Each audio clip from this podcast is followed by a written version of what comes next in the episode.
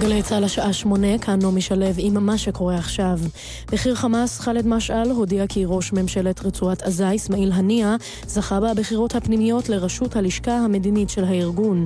בתום הליך בחירות בין חמישה חודשים, חמאס ערך היום את הבחירות הסופיות לתפקיד ברצועה, וכן בדוחה בירת קטר, שבה שוהים כמה מחברי ההנהגה. כתבנו ג'קי חוגי מזכיר שבנוסף להנייה, שניים מבכירי התנועה התמודדו על התפקיד, מוסא אבו מרזוק ומוחמד נזל. משעל ברך את מחליפו לפני זמן קצר ואמר, אני ושאר האחים בתנועה עומדים לצידו כחיילים נאמנים, כך משעל. ראש הממשלה בנימין נתניהו תוקף את הטענות שנשא היום חבר הכנסת מיקי רוזנטל, לפיהם הוחלט בוודאות להעמיד את ראש הממשלה לדין. נתניהו מסר בתגובה לדבריו של רוזנטל באירוע שבת תרבות במודיעין, כי אחרי שמדליפים מהמשטרה במשך חודשים שימליצו להעמיד לדין, האם מישהו מעלה בדעתו שיהיה להם האומץ לרדת מהעץ ולהודות שאין כלום? למיקי רוזנטל וחבריו מהשמאל אנו אומרים, חפשו לכם את הישועה במקום אחר. כך נתניהו. בלשכת ראש הממשלה מחישים את הדיווחים לפיהם נעשה ניסיון לדחות את ביקורו של נשיא ארצות הברית דונלד טראמפ בישראל, ואומרים כי לא התבצעה כל פנייה מצד גורמים אמריקנים לצורך דחיית הביקור. כתבתנו אליל שחר מזכירה כי ב-עשרים ושניים במאי צפוי הנשיא טראמפ להגיע לביקור בזק של עשרים וארבע שעות בישראל, ממנו ימשיך למסע בעוד מספר מדינות במזרח התיכון. כדורגל מליגת העל, עם פתיחת המחצית השנייה בין הפועל תל אביב להפועל אשקלון, התוצאה היא תיקו אפס. כתבתנו קרן בן מרדכי מציינת כי אם הפועל תל אביב תפסיד הערב, היא תרד לליגה הלאומית. במשחק המקביל עם תחילת המחצית השנייה, הפועל כפר סבא מובילה על הפועל קריית שמונה שלוש אפס, ובתוצאה הנוכחית תשאיר לעצמה סיכוי להישאר בליגת העל. מזג האוויר נאה, מחר התחממות, אלה החדשות שעורכת עמית נגבי.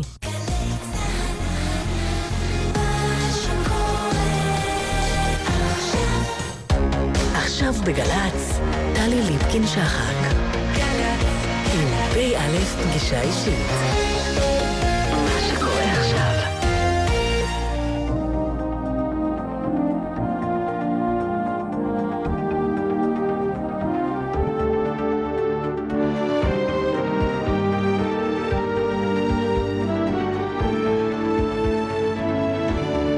כמה דברים שאתם צריכים לדעת על תת-אלוף במילואים אהרון יאלו שביט. הוא נולד בשנת אלף תשע מאות שלושים וחמש בשם אהרון ילובסקי, וגדל בנס ציונה למשפחה שהייתה ממקימי המושבה. כשהיה בן שלוש עשרה פרצה מלחמת השחרור, ותפקידו היה לישון ליד הטלפון ולקבל הודעות על הפצצות אוויריות שמתקרבות. בשנת אלף תשע מאות חמישים ושלוש התגייס לחיל האוויר, ולאחר שסיים קורס טייס נדרש לעברת את שם משפחתו מיאלובסקי לשביט. בשנים הבאות שימש כמדריך בבית הספר לטיסה, הוא פיקד על טייסות קרב ובסיסי חיל האוויר. שביט השתתף במלחמת סיני, במלחמת ששת הימים, בהתשה ובמלחמת יום הכיפורים, הוביל תקיפות אוויריות כנגד צבאות מדינות ערב, ולזכותו הפלות מרובות. בשנת אלף תשע מאות שבעים ואחת נקרא להקים את בסיס עציון בחצי האי סיני ולפקד עליו. הבסיס היה מהגדולים והחשובים שבבסיסי חיל האוויר, אך הוחזר למצרים כחלק מפינוי סיני. בשנים אלף תשע מאות שבעים ושש עד אלף תשע מאות שבעים ותשע שימש כנספח האווירי בארצות הברית וקנדה, שם היה אחראי בין היתר על תיאום קליטת מטוסי ה-אף שש עשרה. לאחר שחזר לארץ יצא לתקופה קצרה בראש משלחת לסינגפור, לאחריה פשט מדים והשתחרר מצה"ל. מראשית שנות ה-שמונים ועד היום עובד שביט בחברת אלול טכנולוגיות בתחום הביטחון והתעופה, ולאורך השנים שימש שם כסמנכ"ל מבצעים וסייע בקליטת מטוסים חדשים, מערכות מקם ומערכות לוחמה אלקטרונית. תת-אלוף במילואים אהרון שביט, נשוי לחסיה ואב לשתי בנות. המשפחה מתגוררת ברמת השרון.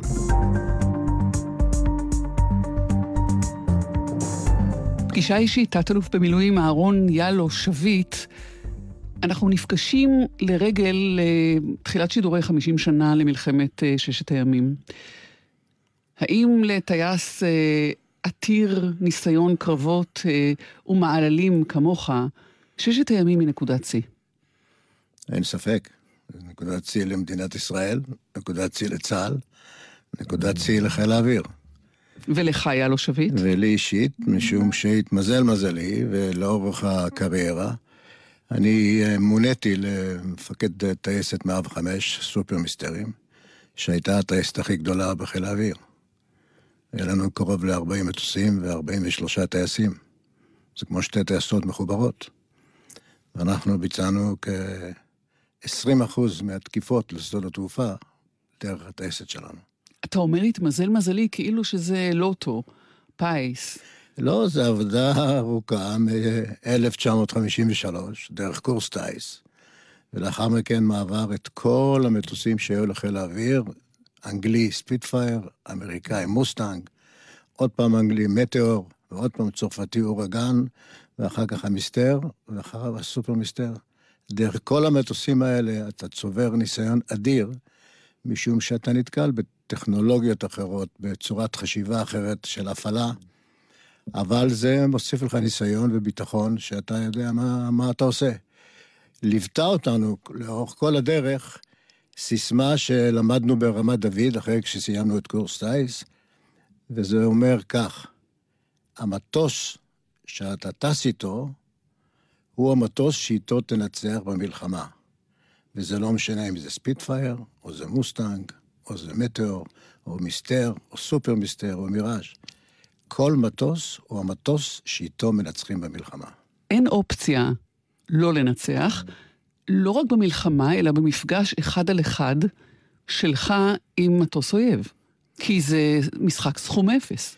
נכון, את צודקת. המטרה היא לא להפסיד אף פעם, אבל בכדי לעמוד בהבטחה שכזאת, אתה חייב להתאמן נאנסטופ כל ימי חייך, כל זמן שאתה טייס בחיל האוויר. אין להיות טייס שאתה לא מתאמן ושומר את עצמך ב-state of the art, כמו שאומרים. מתי ידעתם על מבצע מוקד? אתה מוצא, מבצע מוקד מסתובב איתנו מאז שקיבלנו כנפיים. בכל מקום שבאנו, ואני אתן לך דוגמה, ברמת דוד, המפקד היה עזר ויצמן, סגנו היה מוטי הוד, ומלניצק היה מפקד טייסת, ובטייסת משנה על ידינו היה צחי יבנה ומנחם בר, גדולי הלוחמים של חיל האוויר. ועל מה דיברו? שוב פעם, זה לא משנה על מה שאתה טס, עם המטוס הזה אנחנו נצח. ועם ספיטפיירים ומוסטנג היה לנו תוכניות לתקוף את כל שדות התעופה של התעלה. ב-אלף תשע מאות חמישים וחמש, שש, שבע. זה חוצפה שלא תאומן, אבל בנויה על יכולות ועל אימונים אינסופיים. ואתה זוכר את הרגע שבו אתה מבין שזה קורה? הנה, אחרי כל השנים האלה וכל האימונים הללו, עכשיו זה אמיתי, עכשיו זה קורה. זה קרה בנשף יום העצמאות של שישים ושבע. כשהתאספו לשם כל גדולי הדור, המפקדים למיניהם והטייסים, והשמחה הייתה בעיצומה, ומעגלי אורה אדירים, ופתאום אתה חש שנעלמים אנשים, מפקד חיל האוויר נעלם, הרמטכ"ל נעלם, שרים נעלמים, ואתה מתחיל לבדוק ואומרים לך, תשמע, קורה משהו, קח את החבר שלך ותחזרו מיד לטייסת. זה הספיק. הבנו שמשהו גדול עומד להתרחש. עכשיו, לא היינו מבועלים מעצם הידיעה הזאת, משום שהיינו מוכנים. בטייסות, כמעט בכל טייסת, בכל אופן, אצלי בטייסת, היו כספות לכל אפשרות של פריצת מלחמה. כולנו ירדנו לטייסת, האמצע הלילה, ואמרנו, צריך לעשות א', ב', ג', הרשימה היא ארוכה, יש איזה ארבעים פעולות שצריך לעשות, בכדי להכין את גף הטיסה וגף הטכני למלחמה. חלק שלחנו לישון, ונפגשנו למחרת בבוקר, בשיחה כללית, כל אחד אמר מה חסר לו, חסר לו ציוד, חסר לו שעות אימון, וכולו וכולו, אבל לא ידענו כמה זמן עד שתפרוץ המלחמה. לקח יותר מדי זמן מבחינתכם, השלושה ומשהו שבועות הללו. זה היה הדבר הכי טוב שיכול לקרות לחיל האוויר. אנחנו הבאנו את המילואים, טייסי אל על, מחוץ לארץ. הבאנו אנשים ממפקדת חיל האוויר, החזנו אותם לטייסות, הם היו קצת חלודים, ולכן הזמן נתן לנו אפשרות להחזיר את כולם לקו. אנחנו התחלנו מהחלש עד החזקים, זאת אומרת, הסדיר לא היה צריך את האימונים האלה, משום שהוא חי את זה ונושם את זה. ומכיר את כל התרגילים למיניהם, ולאט לאט הבאנו את טייסי אל על, שבאמת עשו מאמץ כביר להגיע, והם לוחמים מנוסים מהעבר, והקמנו צוות של קרוב ל-ארבעים טייסים, הוספנו מטוסים, מה זאת אומרת, הוספנו מטוסים, אתה לא מוצא מטוסים, אבל ידענו שהצרפתים שלחו לתעשייה אווירית תשעה מטוסי סופר מיסטר, זה המטוסים שטסנו עליהם, ולאחר כמה שיחות בין מי שצריך לדבר עם תעשייה אווירית, העברנו את המטוסים לטייסת, ואז קיבלנו חיזוק של תשעה מטוסים, שזה משמעותי בצורה בלתי רגילה, כך הגענו קרוב ל-ארבעים מטוס. כשאתה אומר, הסדיר הם אלה שכבר היו מאורים, ואת המילואים היה צריך להחזיר לקשירות, בראייה יותר רחבה, גם של מישהו מפקד במשך שנים ארוכות, וגם נקודתית לעניין הזה. יתרון רב יש לבעלי הניסיון, וגם לבגרות של מי שאומנם אה, לא בשירות הפעיל הסדיר, אבל הם, הם המבוגרים שבחבורה. נגעת בנקודה מאוד מאוד חשובה, משום שזה מביא את מפקד הטייסת וסגניו, סגן א' וסגן ב', לצוות, ליצור איזון בתוך המבנים שאמורים לצאת למלחמה. למלחמה בדרך כלל אנחנו יוצאים ברביעיות, ארבע מטוסים, כשהמוביל הוא הבכיר, מספר שלוש הוא סגן בממלא מקום, ושתיים וארבע הם בדרך כלל חבר'ה ש... או שלא טסו הרבה זמן, או שברגע האחרון השלימו את הדברים שצריכים לקראת יציאה למלחמה, אבל זה נקודה מאוד מאוד חשובה, לאזן את הכוח של הרביעיות שיוצאות. ואז זה קורה, אתה שם, וכבר נרשם אה, על דפי ההיסטוריה, כשאתה עשית ההיסטוריה, בקרב אוויר, שבו היפלת מיג סורי, כשיש לו עדיפות אה, עליך. פה באמת אני אגיד, התמזם לזלנו, שהגיע מיג עשרים ואחת בוגד מעיראק לישראל, שישים ושש. הגיע המטוס, כמה זמן הוא יכול לטוס אצלנו? שתי גיחות, שמונה גיחות. הוא טס למעלה מ-מאה וחמש עשרה גיחות ללא תקלה, המטוס הזה, ואפשר לכולנו להתמודד מולו, בעיקר, ואת המטוס הטיס עליו דני שפירא, הוא אמר לנו באיזה מקום מדויק מאחורי המטוס הזה, הטייס שטס במיג עשרים ואחת מאבד קשר עין איתך. ולכן המפגש איתו היה עם מטוס שאתה מכיר אותו, אתה יודע מה הביצים שלו, אתה יודע מה הטקטיקה שהם עושים, לא היה פה שום דבר חדש. חוץ מהמיקום של הקרב שהיה עמוק בתוך סוריה, וזה לא מקום טוב בשביל לנטוש. וכשאתה אומר דני שפירא... דני שפירא יש רק אחד, קולונל שפירא על הפרי. כשהוא היה עולה באוויר בצרפת, באיטליה, בשוויצריה, והיה מודיע שכאן אלוף משנה שפירא, מיד היו מופנים לו זמן ברדיו ונתיבים ועדיפויות. פשוט איש מקסים, טייס מצטיין פלוס, ותראי איך הוא חי, בקור רוח, היום הוא כבר למעלה מ-תשעים, ועוד, עוד לא נס לחו. אני מאוד מאוד אוהב אותו. אהבה זה אחד המרכיבים של רוח הצוות בחיל האוויר. בודדים איש איש בתאו במטוס, או במבנה, אבל הביחד הוא, הוא מאוד משמעותי בכל זאת. תיישב לי רגע את הסתירה הזו. אחת ההחלטות שלקחו uh, ותיקי חיל האוויר, ויצמן, הוד וכו', דן טולקובסקי, לשכנע משפחות של טייסים, צעירים כמבוגרים, לעבור לגור בבסיסים. ההחלטה הזאת היא הדבק שחיבר בין הטייסים צעירים למבוגרים, מפקדים וסגנים וטייסים פשוטים. המרחק בין בית לבית הוא מספר מטרים. יש דשא מרכזי ששם נפגשים כולם. אירועים נשים בבית, ומגיע זמן שאתה לא רוצה לעזוב את הבסיס. אין לאן לנסוע, לאן לנסוע לתל אביב, בשביל מה? בשביל איזה פיצה או איזה קוסטי, מה זה? אין כמו בבית בבסיס. ושם אתה מכיר את האנשים, לפני או לפנים, נוצרים קשרים ואהבות, אהבות לא מבחינת בינו לבינה, אלא בין אנשים שעושים משימות, שנדרש מאמץ עילאי ויכולות בלתי רגילות, בכדי לעמוד בדרישות של המשימות שבעתיד נצטרך לבצע. נעשה אתנחתא מוסיקלית, תת-אלוף במילואים אהרון יאלו שביט, אפשר לקרוא לך אהרון. חסיה קוראת לך אהרונצ'יק, אבל זה שמור רק לה. ולבקשתך, נשמע את על כנפי הכסף, ההמנון של חיל האוויר באיזשהו אופן. שיר אדיר. נשמע ונחזור.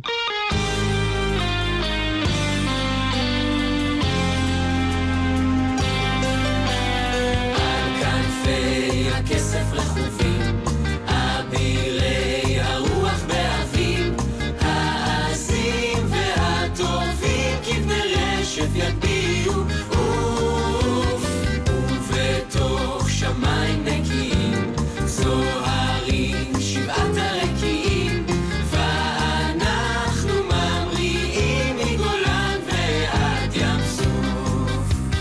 נס הים ויסוף אחור,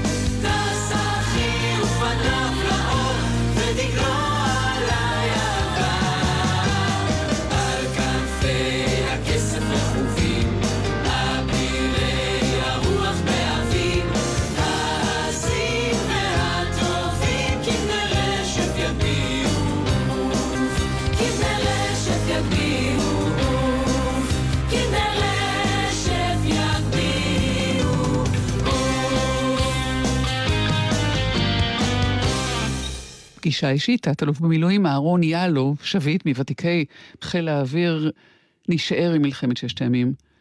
אתם ממריאים, אתם יוצאים לדרך. מתי אתה מבין שניצחנו? אנחנו ידענו שאם אנחנו נצא בהפתעה בבוקר, לא באור ראשון ולא באור אחרון ולא באמצע היום, אלא בשעה של שבע שמונה. זו הייתה חשיבה של מפקד חיל האוויר, שבשעה מסוימת, המטוסים שמגינים בבוקר, באור ראשון, על מי שרוצה לתקוף באור ראשון, באיזשהו שלב הם צריכים לנחות, נגמר להם הדלק, וגם קצת רעבים. והם נוחתים בסביבות שבע ו... ולוקח כשעה ו... להכין את המטוסים עוד פעם, לכן ה-שבע ארבעים וחמש הוא נופל באמצע, בין הנחיתה לבין ההמראה השנייה באותו יום. כשקיבלנו את ההודעה באותו יום ראשון שלפני המלחמה, בחדרו של מוטי הוד, ששם הוא דיבר על ארבע דברים, ולא הייתה אף שאלה. הוא אמר, אנחנו יוצאים בדממת הלכות, אף אחד לא ידע שאנחנו מסיעים, אין להפעיל את מכשירי הרדיו, הכל יהיה בסימונים של דגלים וצבעים וסימוני ידיים, ואנחנו ממריאים כל העסק בהפרש של כחצי דקה בין מטוס למטוס, בכדי להספיק להגיע כולם באותו זמן, שבע ארבעים וחמש, מעל המטרות. ב-שבע ארבעים וחמש, עשרה בסיסים מרכזיים של חיל האוויר המצרי יעלו באוויר. זה אחד. שתיים, תשים לשם בגובה נמוך, אף אחד לא מדבר, ואם אתה צריך לנטוש בגלל תקלה, תנטוש, ואני מצטט, הלכנו כבר נוציא אותך משם. הקטע החשוב ביותר בכל הטיסה הזאת מתמצא במילה אחת שנקראת מקלענות. מקלענות זו היכולת של הטייס להטיס את המטוס ובו זמנית לכוון את הכוונת, להשתלט על הכוונת, לכוון לאן שאתה צריך, לשגר ולהרוס את המטרה. אנחנו ממריאים בכדי להשמיד מטרות. ואכן, ב-שבע ארבעים וחמש, במשך עשר דקות ראשונות, עשרה בסיסים בהפתעה טוטלית. למרות שהיו פה ושם מטוסים, הייתי אומר ש-שמונים אחוז הושמדו. אנחנו מדברים על, על שדות התעופה במצרים, אבל מצרים, יש לך גם את סוריה. בסוריה יש לו זמן, אחרי הצהריים. מה בוער? הם לא מוכנים בינתיים? לבד הסורים לא יצאו למלחמה. ביום הזה, ביום הזה, קרה הדבר הגדול שציפינו לו. אנחנו באים בפשטות, באים, מפעילים את המערכת, הורסים את המטרות, לא פוגעים בהם, חוזרים חזרה, לא חשוב אם נפגעת, לא נפגעת. בהגיחה הראשונה שחזרנו משדה התעופה אינשס, שאותו תקפנו, אני נפגעתי מהנ"מ, ואף הגלגל הקדמי והמעצורי האוויר יצאו, הייתי בצרה גדולה, ואז שלחתי את שניים הטייסים שהיו על ידי, משום שרק שניים היו, השלישי חטף נ"מ והתרסק, ולא מצאנו איפה הוא, לא היה עשן, לא כלום, אנחנו לא יודעים עד היום איפה הוא נהרג. מי הטייס? דני אנגל. טייס אדיר היה מספר שלוש שלי, היה צריך להחליף אותי במקרה חירום, אבל החירום היה אצלו. אחרי שניסינו למצוא איפה הוא שם, בשדה אני חטפתי צרור מנומם רציני מאוד, אף לי חלק הקדמי, בקיצור צרה צרורה, שלחתי את השניים הביתה, ואני טס בגובה נמוך, בגלל שלא יכולתי לעלות למעלה, ואני רואה סופר מיסטר, שוכב על קצה של גבעה קטנה כזאת של חולית, ועומד שם. סימנתי את הנקודה הזו על המפה, חזרתי לבסיס בקושי, נחתתי על הגחון, ובאתי לטייסת, ומיד עשינו גיחה שנייה לשם, וגמרנו את המלחמה, ולקחנו הליקופטר, ונסענו למקום שמצאנו את מטוס שוכב על החולית. באנו לשם, וכן ראינו את המטוס. המטוס עומד על החולית, על הקצה העליון שלה, ואין אף אחד על יד זה. סימנים, ראינו רק סימנים של גרירה, או הליכה של מישהו על ארבע, והסתכלנו וראינו שזה מביא לשיח, הלכנו אחרי זה וראינו טייס ישראלי, שוכב על הגב, עם הכובע והשעון והניירת, הכל רק שהוא לא חי. הזזנו לו את הראש וראינו שהוא שחוט לרוחב הצוואר. הבאנו סמיכות, עטפנו אותו והחזרנו אותו הביתה, זה אחד הטייסים הכי עיקריים שהיו בטייסת. ואומנם במבצע מוקד גם נפגעו מטוסים שלנו, ודאי. ונפלו טייסים שלנו. אנחנו ביום הראשון איבדנו עשרה אחוז מהמטוסים. ב-מאתיים מטוסים, קרוב ל-עשרים. ולמרות זאת, אתה ממשיך. שום יללות ושום נהי. יש משימות, יש תדריך, יש ביצוע, יש תחקיר, וככה זה עליי. אתה עוד זוכר, יעלו, איך בחרת ללכת לקורס טייס? אני באתי לקורס טייס לאחר מספר שנים בבית ספר חקלאי פרדס חנה. ובית ספר חקלאי פרדס חנה, העניין של הכיתה. הכיתה זה היחידה.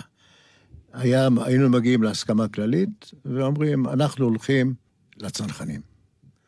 והולכים לצנחנים. ובגיוס, ואת מי אני רואה מצלם אחראי על, ה... על קבלת המתנדבים לצנחנים, אני רואה שני חברים שהיו איתנו בפנימיה, בפרדס חנה, רק עזבו קודם, והם עמדו שם עם כובעים אדומים, והיה איזה דלת שנשענת אחורנית, והם זורקים סכינים על הדלת, וזה הרשים בצורה בלתי רגעת, צעירים בני שמונה עשרה בקושי, שצנחנים, חתיכים לא נורמליים, עם כובעים ומבריקים, זורקים. אז אני אומר לו, או, באנו אליכם. ואז הקרוב, מבחינה חברית אליי, אמר לי, בואינה, בואינה, בואינה, יאללה, בואינה. אז הם עוד קראו לי, אהרונצ'יק, בואינה, אתה לא הולך לצנחנים. מה זאת אומרת, אני לא הולך, וכולם, מה? יש פה שערה. הוא אומר, אני רוצה להציע לך שתהיה טייס. קח לי איזה דקה להתאושש. אתה השתגע, זה מסוכן, לאללה. הוא אומר, אני זוכר אותך בבית ספר, אתה יש לך יכולות כאלה וכאלה, ועשה לי היכרות עם המגייס של חיל האוויר, ואמרתי, למה לא? נכנסתי, היו בחינות תיאורטיות, חלק ידעתי טוב, חלק פחות טוב, אבל עברתי את הבחינות, השאלון, בריאות וכולו וכולו, ואז אמרו לי, אתה הולך לקורס טייס. ואז קצין ספורט חילי של חיל האוויר אמר לך, למה אתה צריך להיות טייס? השתגעת, צריך הרבה שנים וזה. בוא תהיה שחקן כדורגל, לידי גם כדורגלן. ויותר מזה, אני אתן לך את הג'יפ שלי לסוף שבוע. איזה פיתוי? אתה יודעת מה זה ג'יפ אז לסוף שבוע? זה כמו שיש לך מטוס פרטי. אבל בסוף אמרתי לו, שלילי, ואז אמרו, אם אתה לא בטוח, נשלח אותך להריח קצת את הריח של הבנזין שממלאים בו את המיכלים של המטוסים, תשאף את הרעל הזה, ופעם אחת שאתה נושם את זה, אתה לא עוזב יותר את הבסיסים האלה, וכן, זה מה שהיה, הגעתי והצטרפתי לקורס שבע עשרה, שהתחלנו אותו ב-חמישים ושלוש, וסיימנו אותו בתאריך משגע. יום חמישי, חמישי לחמישי, חמישים וחמש, בשעה חמש וחמישה. למה חמש וחמישה? משום שהרמטכ"ל, משה דיין, שהיה צריך להגיע בדיוק בחמש למטס, הייתה בעיה להיכנס לבסיס מבחינת שער הבסיס, והוא אחר בחמש דקות, אז זה, כולנו זוכרים את זה, חמישי לחמישי, חמישים וחמש, חמש אפס חמש, וקיבלנו כנפיים, והגענו לממלכת קרבות האוויר, ויצמן, הוד והחברים. מה הטיסה המבצעית הראשונה שלך? או, הייתה במטאורים. הטיסה המבצעית הראשונה שלי הייתה בלילה, עם דני יואל, זיכרונו לברכה, שנינו קיבלנו משימה להיכנס מראש הנקרה לביירות וחזרה, לתת דיווח מה סוג התנועה בלילה, בנתיב הזה. כנראה הייתה איזו פעילות קרקעית שרצו לדעת מה מצב התנועה. על איזו שנה אנחנו מדברים בערך? אלף תשע מאות חמישים וסוף אלף תשע מאות חמישים וחמש. כלומר, אחרי שאתה כבר איזשהו זמן מוסמך לטייס, כן? חצי שנה. זוכר את עצמך אי פעם מפחד? באמת. עכשיו, לחלץ ממך הודעה בעניין הזה לא יהיה פשוט, בואו ננסה. אתה לא מפחד במילה של פחד שמה יקרה לך משהו. בשם שאתה יודע שזה יכול לקרות. אתה לא, לא מעלים את זה. אבל החשש, לא, לא פרד, החשש הוא שאתה אולי שכחת משהו מתוך התהליך הגדול הזה של משימה. מההכנות דרך המראה והגעה והתקיפה וחזרה הביתה. ו... שמה תשכח משהו. לא בכוונה. זה החשש. אבל ככה ברגע שאתה בתא הטייס, אתה יושב, אתה יכול לקחת כל שט בעולם ולנצח אותו. עוד שאלה. הפחד להרג או הפחד ליפול בשבי? מה מהם חזק יותר? אם בכלל. תשמע, מה זה להרג? אתה חוטף את הבומבה ואתה יותר לא יודע שום דבר. השבי זה... אנחנו הכרנו את זה רק ב-חמישים ושש, כשאטקס טס במוסטנגים בשארם א-שייח, והמצרים עינו אותו עינוי שלא יאומן. אז זה קצת ידיג, אבל אתה שכח את זה, אתה, אתה כל כך מרוכז בטיסה, ששום דבר לא מסביב, שנמצא מסביב מפריע לך. אין, אתה, הוא, הוא לא נכנס לתודעה. אתה כל כך מרוכז במשימה. כנ"ל גם בתקלות. כשאתה טס ופתאום יש פיצוץ במנוע, אז זה, זה אותו דבר כמו לחטוף נ"מ. ולמטה הכל עננים, ואיפה הבסיס, ואיך תגיע, אז הידע שלך מתגבר על החששות. הידע מתגבר על החששות. את נחת, שוב את נחת מוזיקלית, תת-אלוף במילואים, יאלו, אהרון יאלו שביט. ביקשת את המנגינה הזאת, אי אפשר להפסיק. אי אפשר להפסיק. נשמע ונחזור.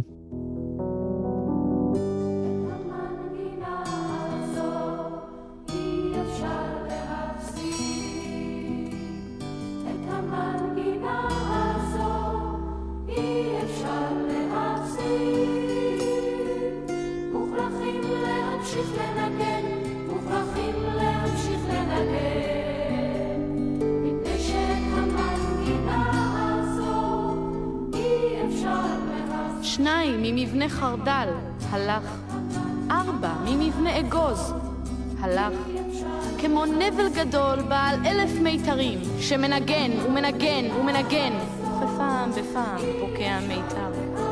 וממשיכים לנגן על מיתר אחד פחות, ועוד מיתר אחד פחות. ומיתרים פקעו ולא חזרו. חלקם חזרו וימשיכו לנגן, מפני שאת המנגינה הזו אי אפשר להפסיק. מוכרחים להמשיך לנגן.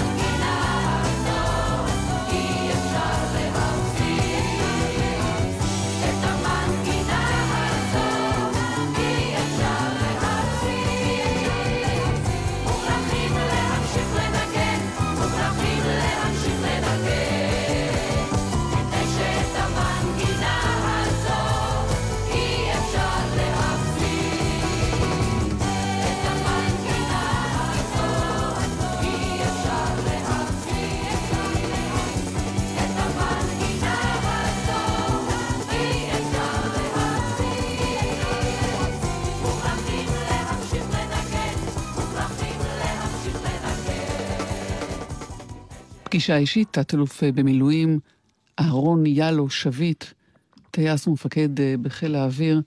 יאלו, אני מבקשת בזמן שנותר לנו לעבור איתך על שלושה עניינים, אני רואה קשר ביניהם. האחד, בית הגידול שלך, ילדותך. האחר, מלחמת יום הכיפורים. והשלישי, הפרויקט של עציון והפרידה מעציון. ויש איזשהו חוט מקשר שכולו, אולי בכותרת, אהבת הארץ והמקום שלך. נס ציונה.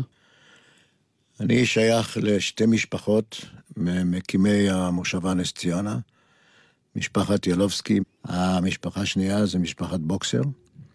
זה סבא שלי שהיה המוכתר של נס ציונה במשך שלושים שנה, בכל זמן השלטון הבריטי, מ-אלף תשע מאות שמונה עשרה עד אלף תשע מאות ארבעים ושמונה. פרדסן. פרדסן, ואיש קרקעות, ו- ובונה נס ציונה. איש מרכזי ב- ב- במיצוב של נס ציונה במקומו כפי שהוא. מה המשמעות שלך לגדול במקום הזה? המשמעות לגביי היא שאני, היה לי הכל. למשל, בתקופה ההיא, ילד בן ארבע, שהיו לו אופניים שני גלגלים, זה כמו היום לנסוע עם מוסטנג עם גג פתוח. צריך לדעת לרכוב על אופניים שני גלגלים בגיל ארבע. אז מסתבר שיש בי כמה תכונות טובות, ונשארו עוד כמה שליליות, אבל הטובות התגברו על השליליות. אנחנו פה מדברים רק על הטובות. אתה בכלל נפגשת עם הסכסוך הישראלי או היהודי-פלסטיני עוד לפני שנולדת. כשאמא שלך הלכה ללדת אותך, היא, היא ניצלה בנס מיריות שנורו לעברה. נכון, בית החולים לילדות עבור נשות נס ציונה היה בתל אביב. קלקלו לכם, היית צריך להיוולד בנס ציונה. מה אני יכול לעשות?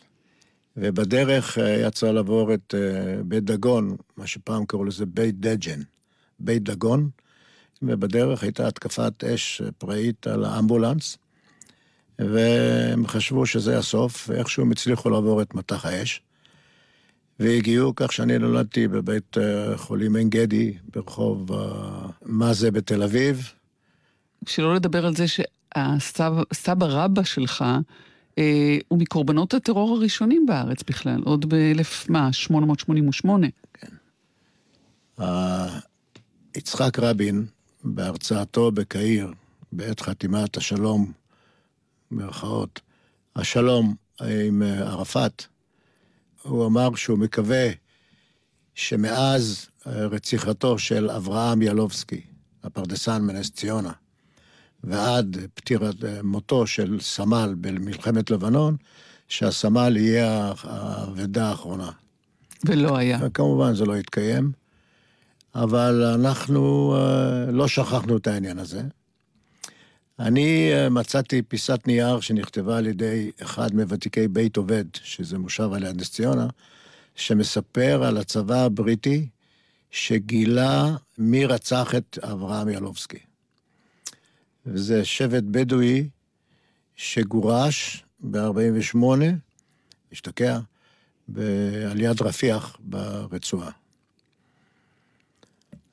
את הטיפול המתאים הם קיבלו עם השנים, והם כנראה הבינו מאיפה נפלה עליהם הצרה הזאת. יאללה, אתה גם בן שלוש עשרה, כשפורצת מלחמת השחרור, טקס הבר מצווה נדחה.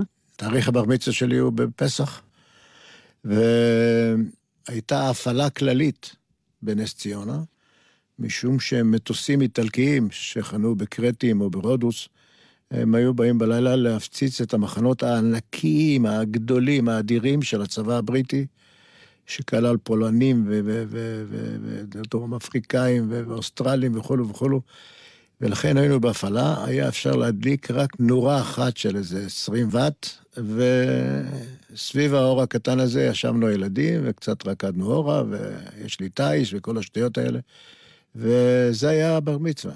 אבל הסבא שלי הבטיח לי, כשהמלחמה תיגמר, אני עושה לך נשף על הגג בבית הגדול שלנו, ואכן ככה זה היה.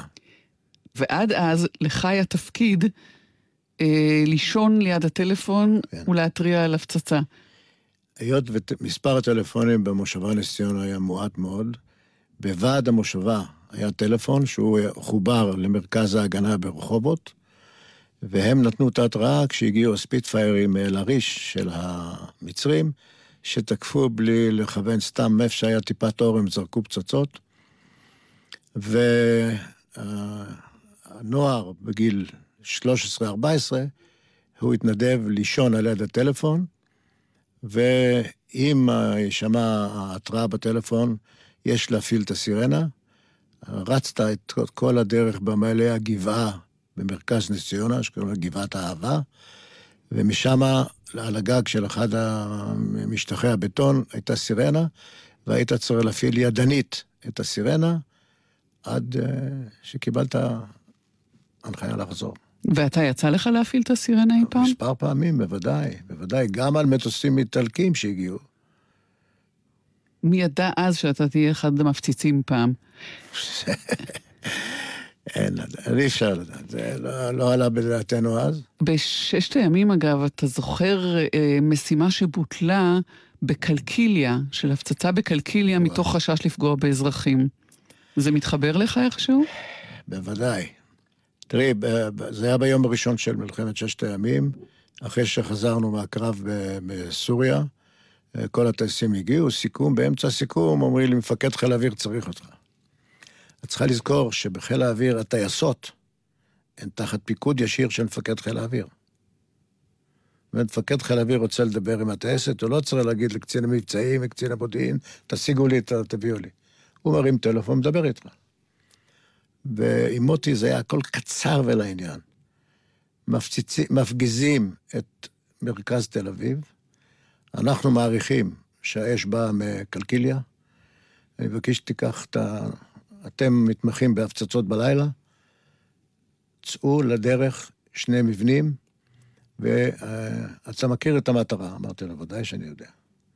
עם מוטי לא צריך לשאול שאלות, אתה יודע בעצמך את המטרה.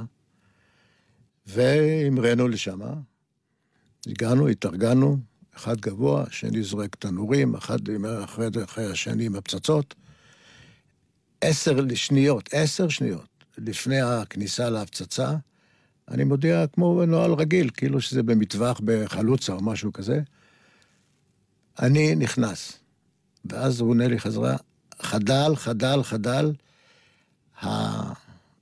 מעליי הודיע שלהפסיק את זה. אומר לו, אוקיי, חדל, מפסיק, אוסף את כולם, אומר לו, ולאן עכשיו? אומר, טוס לחברון. אין לי מפה, אין לי כלום, אבל אנחנו מכירים את הארץ. ימינה לחברון, מגיעים, בדרך אומר לי, אבל תיזהר לא לפגוע במקומות הקדושים. אני אומר, אם תגיד לי איפה המקומות הקדושים, אני לא אפגע, אני לא יודע איפה המקומות הקדושים. מגיעים לשם, חושך צל מוות, אני אומר לו, אני יכול על המרכז, אומר לו, לא, לא, לא, טוס מיד לצפון ירושלים. אספנו את המבנה, מטיילים לירושלים, ואז ראיתי תמונה איומה. הירדנים מפגיזים את ירושלים בפרעות חסרת דקדים, מעולם כוחות שלנו לא הפציצו בצורה כזאת איזושהי מטרה ערבית בכל מקום שהוא במזרח הקרוב. לתוך העיר עצמה, מכל המקומות, והמלצתי לטייסת להתקשר לקבל אישור לחמש את כל המטוסים, עם הנורים והפצצות המיוחדות, וככה זה היה, תקפנו גם בהפצצה וגם בצליפות, עד שקבטה אש אי שם בסביבות אחת בלילה. ובעיניך ההחלטה שלא להפציץ מלמדת על עוצמה לא פחות מההחלטה להפציץ. מישהו במערכת הוא אחראי על, ואני מאמין שלוקחי ההחלטות ברמת על במדינת ישראל, הם שוקלים את כל, לא את רוב, את כל השיקולים של משמעות הפצצה.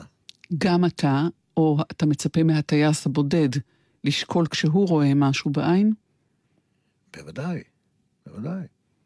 בסיני, אחרי שנגמר היום הראשון של שדות התעופה, היו הרבה מקרים שאתה רואה אוטובוס, למעלה, מזרונים ומיטות וילדים ומציצים מהחלונות, אתה עוזב אותו, אין לך עניין אותו. חס וחלילה אתה נתפס, אתה מקבל עונש כבד מאוד, ממני. נדלג יאלו, תת-אלוף במילואים יאלו, אהרון יאלו שביט, לרגע אין מלחמת יום הכיפורים, נתעכב רק על הרגע שבו אתה מפספס את התחלת המלחמה, חוזר כשהיא כבר פורצת, הוא מגלה שאין לך טייסת, אוסף מחדש טייסת אחת. אחת, ועושה איתה מלחמה. אני מוניתי על ידי מוטי הוד, מפקד חיל האוויר, שאמר לי, אתה יודע שאנחנו אוהבים אותך, ואנחנו רוצים לתת לך, אני רוצה לתת לך, תפקיד שלא תשכח כל חייך, ותיכנס להיסטוריה של חיל האוויר. אני מבקש ממך, תהיה מפקד בסיס חדש, אנחנו בונים מערבית לאילת, שדה עציון. היה אירוע שנתיים לבסיס, ומפקד הבסיס חייב להגיד כמה מילים. לחיילים, היו כבר אלף ומאתיים חיילים, חמישים ואחד מטוסי קרב, כל הקיבוצים מסביב הגיעו, ועיריית אילת, וכל המכובדים, היה אירוע מכובד מאוד, שמפקד חיל אוויר היה אחראי על המסיבה הזאת מבחינת ההוצאות. זה לא ההוצאות של הבסיס, הוא קבע את הסטנדרטים. ואני אומר שבסך הכל מה אמרתי? שבסיס בנוי משלוש שכבות, אחת זה התשתיות הקרקעיות, שניים זה כל השלב הטכנולוגי, מטוסים, לי אין ההחלטה איזה מטוסים יגיעו, אני אבל מטפל בכוח אדם, וסך הכל אני חושב שהבסיס הזה החדש, הוא יעזור לנו למדינת ישראל. טעיתי טעות איומה שנכנסתי בכלל לעניין הזה, של קומיטמנט כאילו שלי, מי אני בכלל, שמדבר בפני הקהל, בפני כל העולם, שהבסיס הזה יעזור לי למנוע מלחמה מול ישראל. נפל עליי בני פלד, מי שמחה, נתן לך סמכות לתקוף, ללהגן ולהחליט, תבוא אליי מחר למשרד. זה כשמפקד חיל האוויר אומר לך, תבוא אליי למשרד, תתכונן לשטיפה רצינית. באתי אליו, הוא אומר, זה חודש לפני המלחמה, חודש לפני פריצת מלחמת שבעים ושלוש. אומר לי, פשוטו כמשמעו, לא יהיה שום מלחמה. אני מעניש אותך, אתה לוקח את מפקד רפידים, זה הבסיס הגדול של סיני, ועציון, הבסיס הגדול בצד השני, ואתם יוצאים לאמריקה, לסיבוב באמריקה. שבוע אחרי זה, ב-שלושים לחודש, המלחמה פרצה ב-שישה לאוקטובר.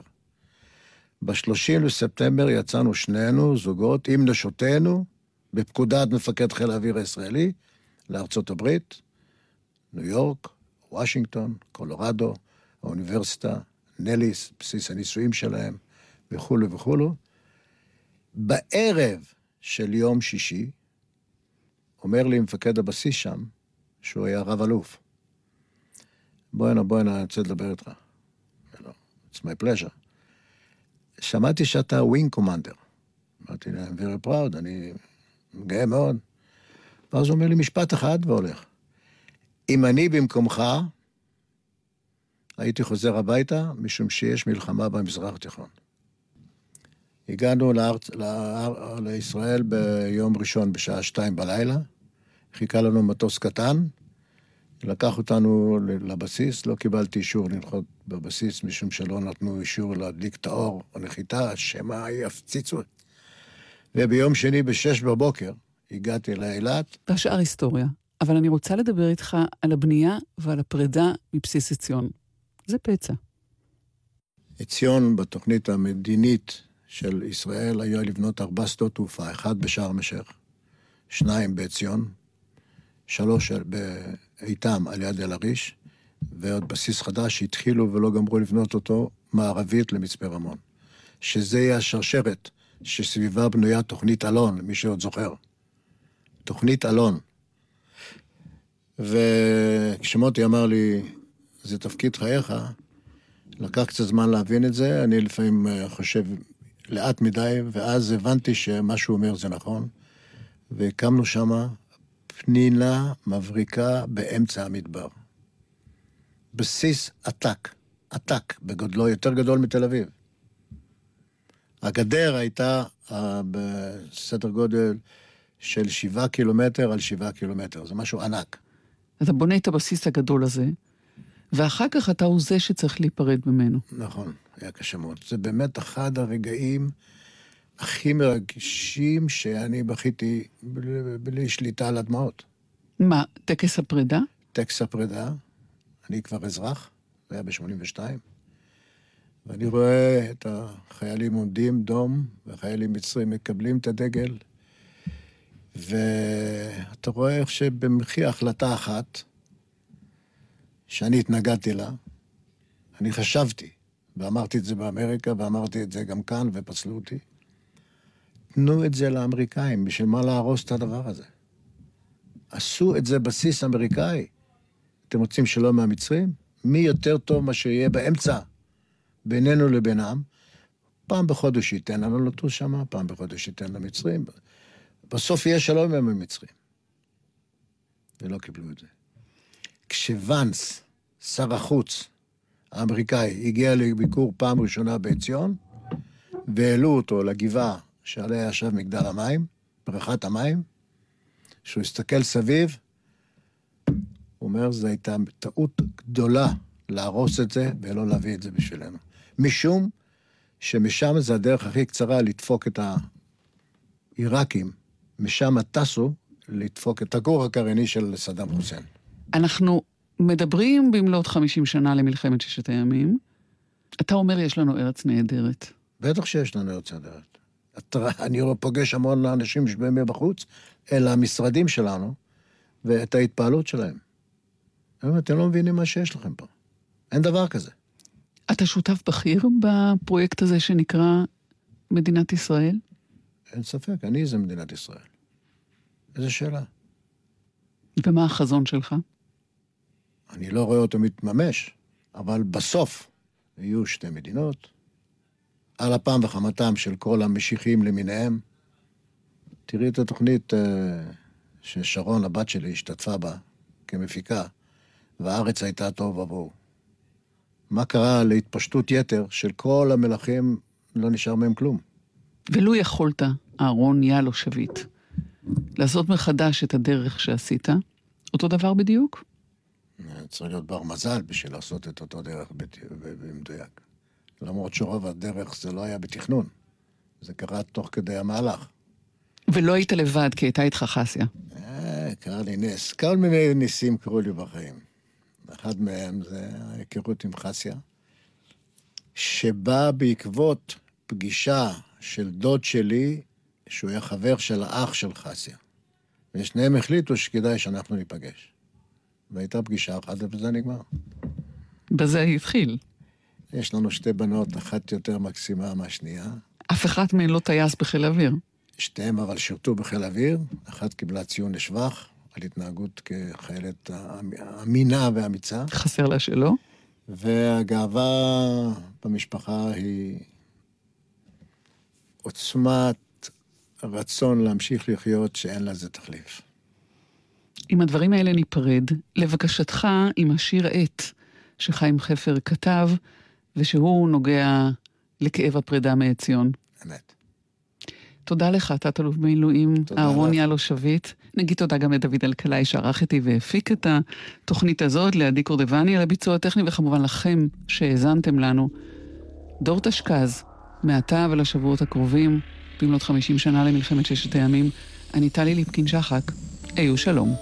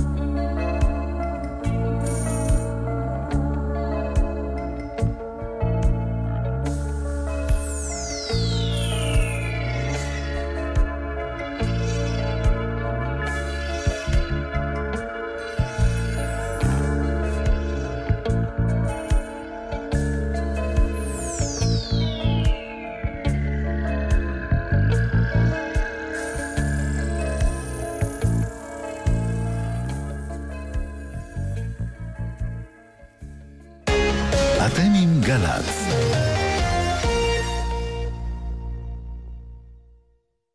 אתה רוכב על אופנוע, מתקרב לצומת ולא מעט.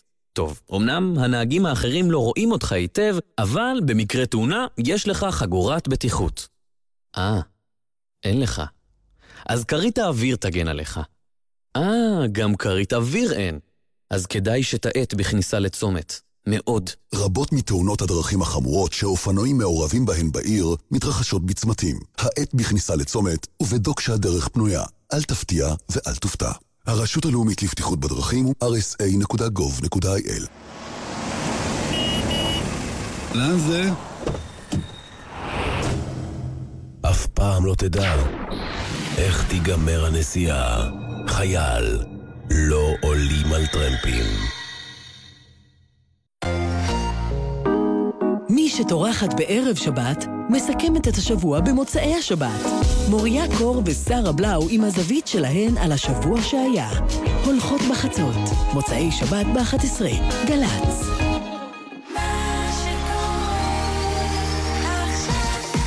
אני עם גלי צהל, אפשר לדבר עם ירון או עם עמית. בוקר טוב, נשיא המדינה. אילנה דיין, באיזה שעה? למה זה מספיק, עמית? כשאנחנו לבד אתה יכול לקרוא לאילנה. כן, אבל ירון פה. ירון צ'יק, סליחה שאני קורא לך ככה, אבל אני מכיר אותך הרבה שנים. גם אני קורא לך. אתם עושים לדעתי עוול לשיח הפוליטית. אנחנו עושים עוול לשיח הפוליטית. על זה היינו אומרים לא אתם. כאן ירון דקל. ועמית סגל, איתכם בכל יום חמישי. בין תשע לאחת עשרה.